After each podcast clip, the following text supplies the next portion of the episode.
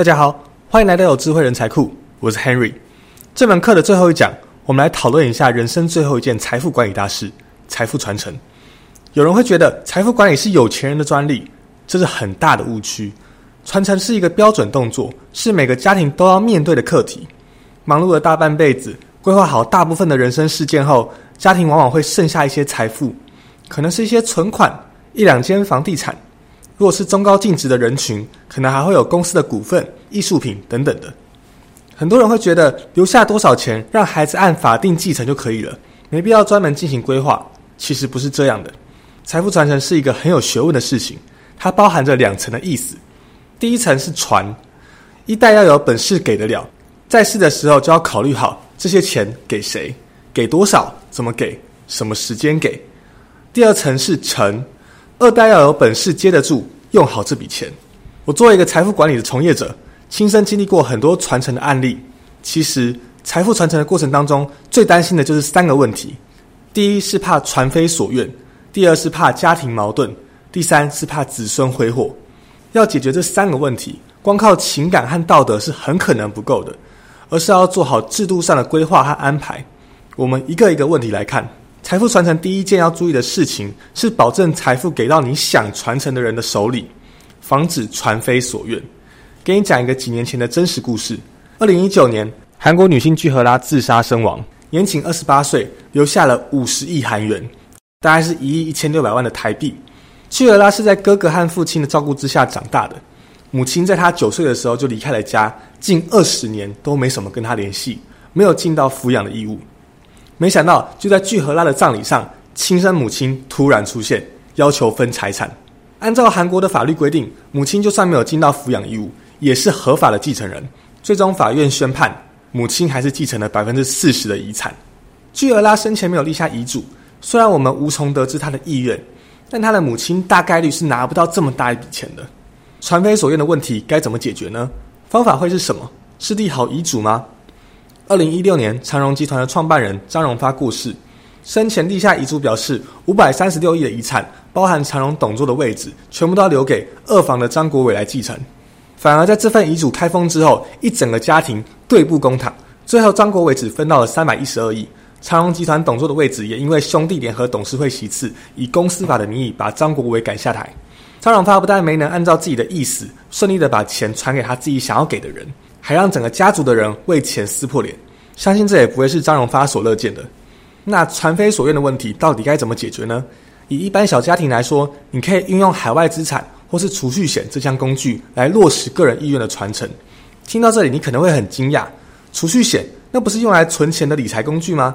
但与其说储蓄险是用来存钱的，我觉得它更适合作为遗产分配的工具。为什么呢？在台湾，储蓄险其实并不是纯粹拿来存钱的理财产品，它背后通常还包含着传承上更好用的一个功能，就是人寿保险。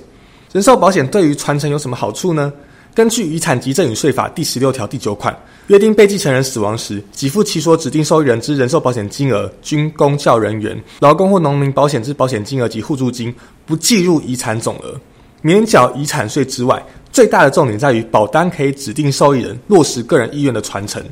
而且受益人可以随时更改。意思就是说，只要原本你想要给的孩子不孝了、歪掉了、坏掉了，你不想把这个钱给这个孩子了，你可以随时更改受益人，确确实实的完成你个人意愿的传承，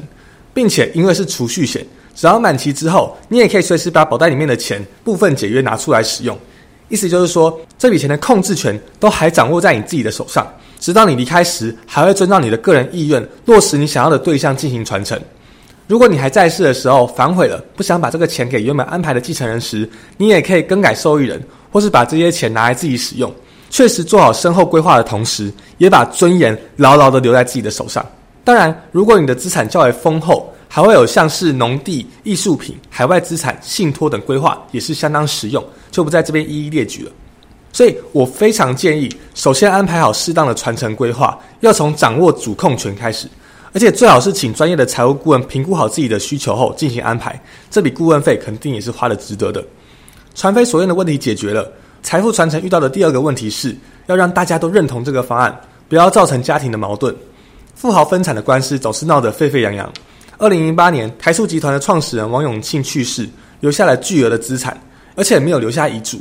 他的子女们就为了争这个遗产争了十三年，直到二零二一年的七月才告一个段落。为什么这个官司可以打这么久？之所以有这么多的家庭矛盾，本质上就是因为法律上几个继承人的权利是平等的，而在现实生活中的财产却未必能够完全平均分配。分配不均这件事情可不是富豪的专利。比如说老人家离世了，留下的不止一笔积蓄，还会有房产，或者好一点的家庭还会有企业、艺术品什么的。最容易分的当然是现金，但如果先平分的现金，几个孩子就要傻眼了。诶，还有一间房子要怎么分？如果卖掉不一定能够马上变现，而且里面说不定还住着人呢。要是有几间房子，它的价值都不一样，那又要怎么分？更麻烦的是，家里要是有个工厂、有个公司、有间餐厅，总不能把这个企业给拆了吧？我的建议是，面对这样的难题，反而不能觉得现金好分，就把现金先平分了，而是应该先盘点那些不易分割的财产，然后把现金作为工具，撬动杠杆来调节财产的分配。最常用的杠杆也是保险。比如说，用一百万购买五百万保额的寿险，设定孩子为受益人。那在被保险人身故之后，保险公司就会按照约定赔付五百万给到指定的孩子。一样实际来举个案例：假设你们家有一个价值三千万的企业，还有一个一千万的现金，该怎么分才能够让这两个孩子不伤感情呢？两个孩子当中，假设儿子比较擅长企业经营，女儿出于个人意愿不太喜欢继承这项业务，于是夫妻俩就决定让儿子继承三千万的企业。这时候，女儿肯定心里会有声音呢，自己也没获得什么资产，于是夫妻俩就决定把现金分给女儿做弥补，但只有一千万的现金和三千万相比也是少得多，于是夫妻俩给自己买了一份保险，一千万的保费买了一个三千万保额的保单，受益人填写女儿，这样子女儿就可以获得和儿子同等价值的现金。虽然案例当中的夫妻他们的资产状况属于中产阶级的客户，但是他们用的方法普通的家庭也可以使用。比如说，不是三千万的企业，是三百万的餐厅，存款不是一千万，而是一百万，方法和逻辑都是一样的，只不过是资金数额的上下不同。杠杆用得好，就可以尽量避免现实财产分配不均，最大限度的减少家庭的矛盾。财富传承第三个问题是，这笔钱怎么才能给下一代更好的保障，而不是被拿去挥霍了？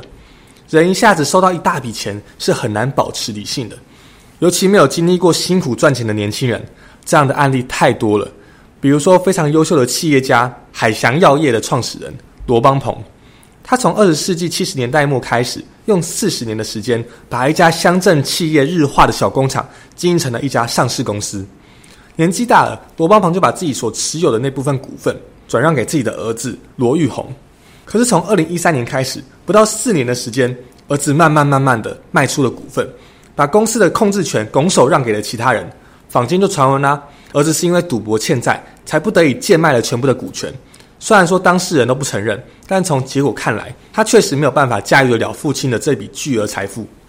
罗邦鹏的问题在于，财富既然已经给出去了，孩子想要怎么花，完全没办法控制。怎么样才能够避免这样的事情发生呢？方法就是不要把钱一下子给出去，而是要想办法让钱在该出现的时候才给到孩子的手里。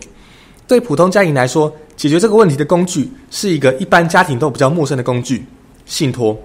因为信托有一个无可替代的功能，就是专款专用。你希望在你离开的时候，孩子接受大学教育时能有一笔教育基金，结婚时能够有一笔结婚基金，想创业时能够有创业金，出了社会之后还能够每年有日常生活费可以使用，甚至是在退休时也能够为他们创造一笔源源不断的现金流。针对这些人生事件。你可以针对性的利用信托，给孩子设立一个又一个的专款专用账户的规则。比如说，你想要让孩子考上公立大学的时候，就能够有一笔奖学金。你可以在信托合约里面设置一条规则：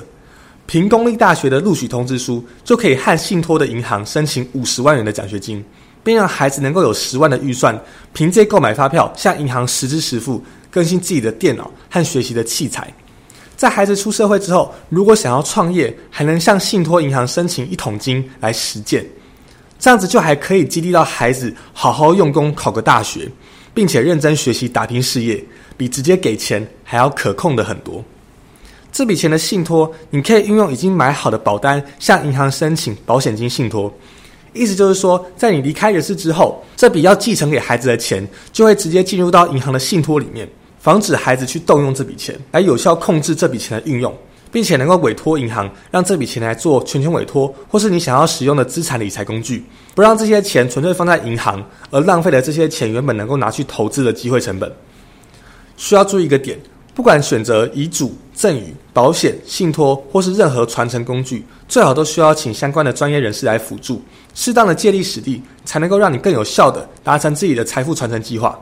总结一下，财富传承是一个标准动作，是每个家庭都会需要面对的问题。关键在于设置一套制度，利用合理的工具，把财富在适合的时间点给到继承人，尽可能的防止各种风险的发生。好，这门小资家庭理财的课程内容到这边就告一个段落了。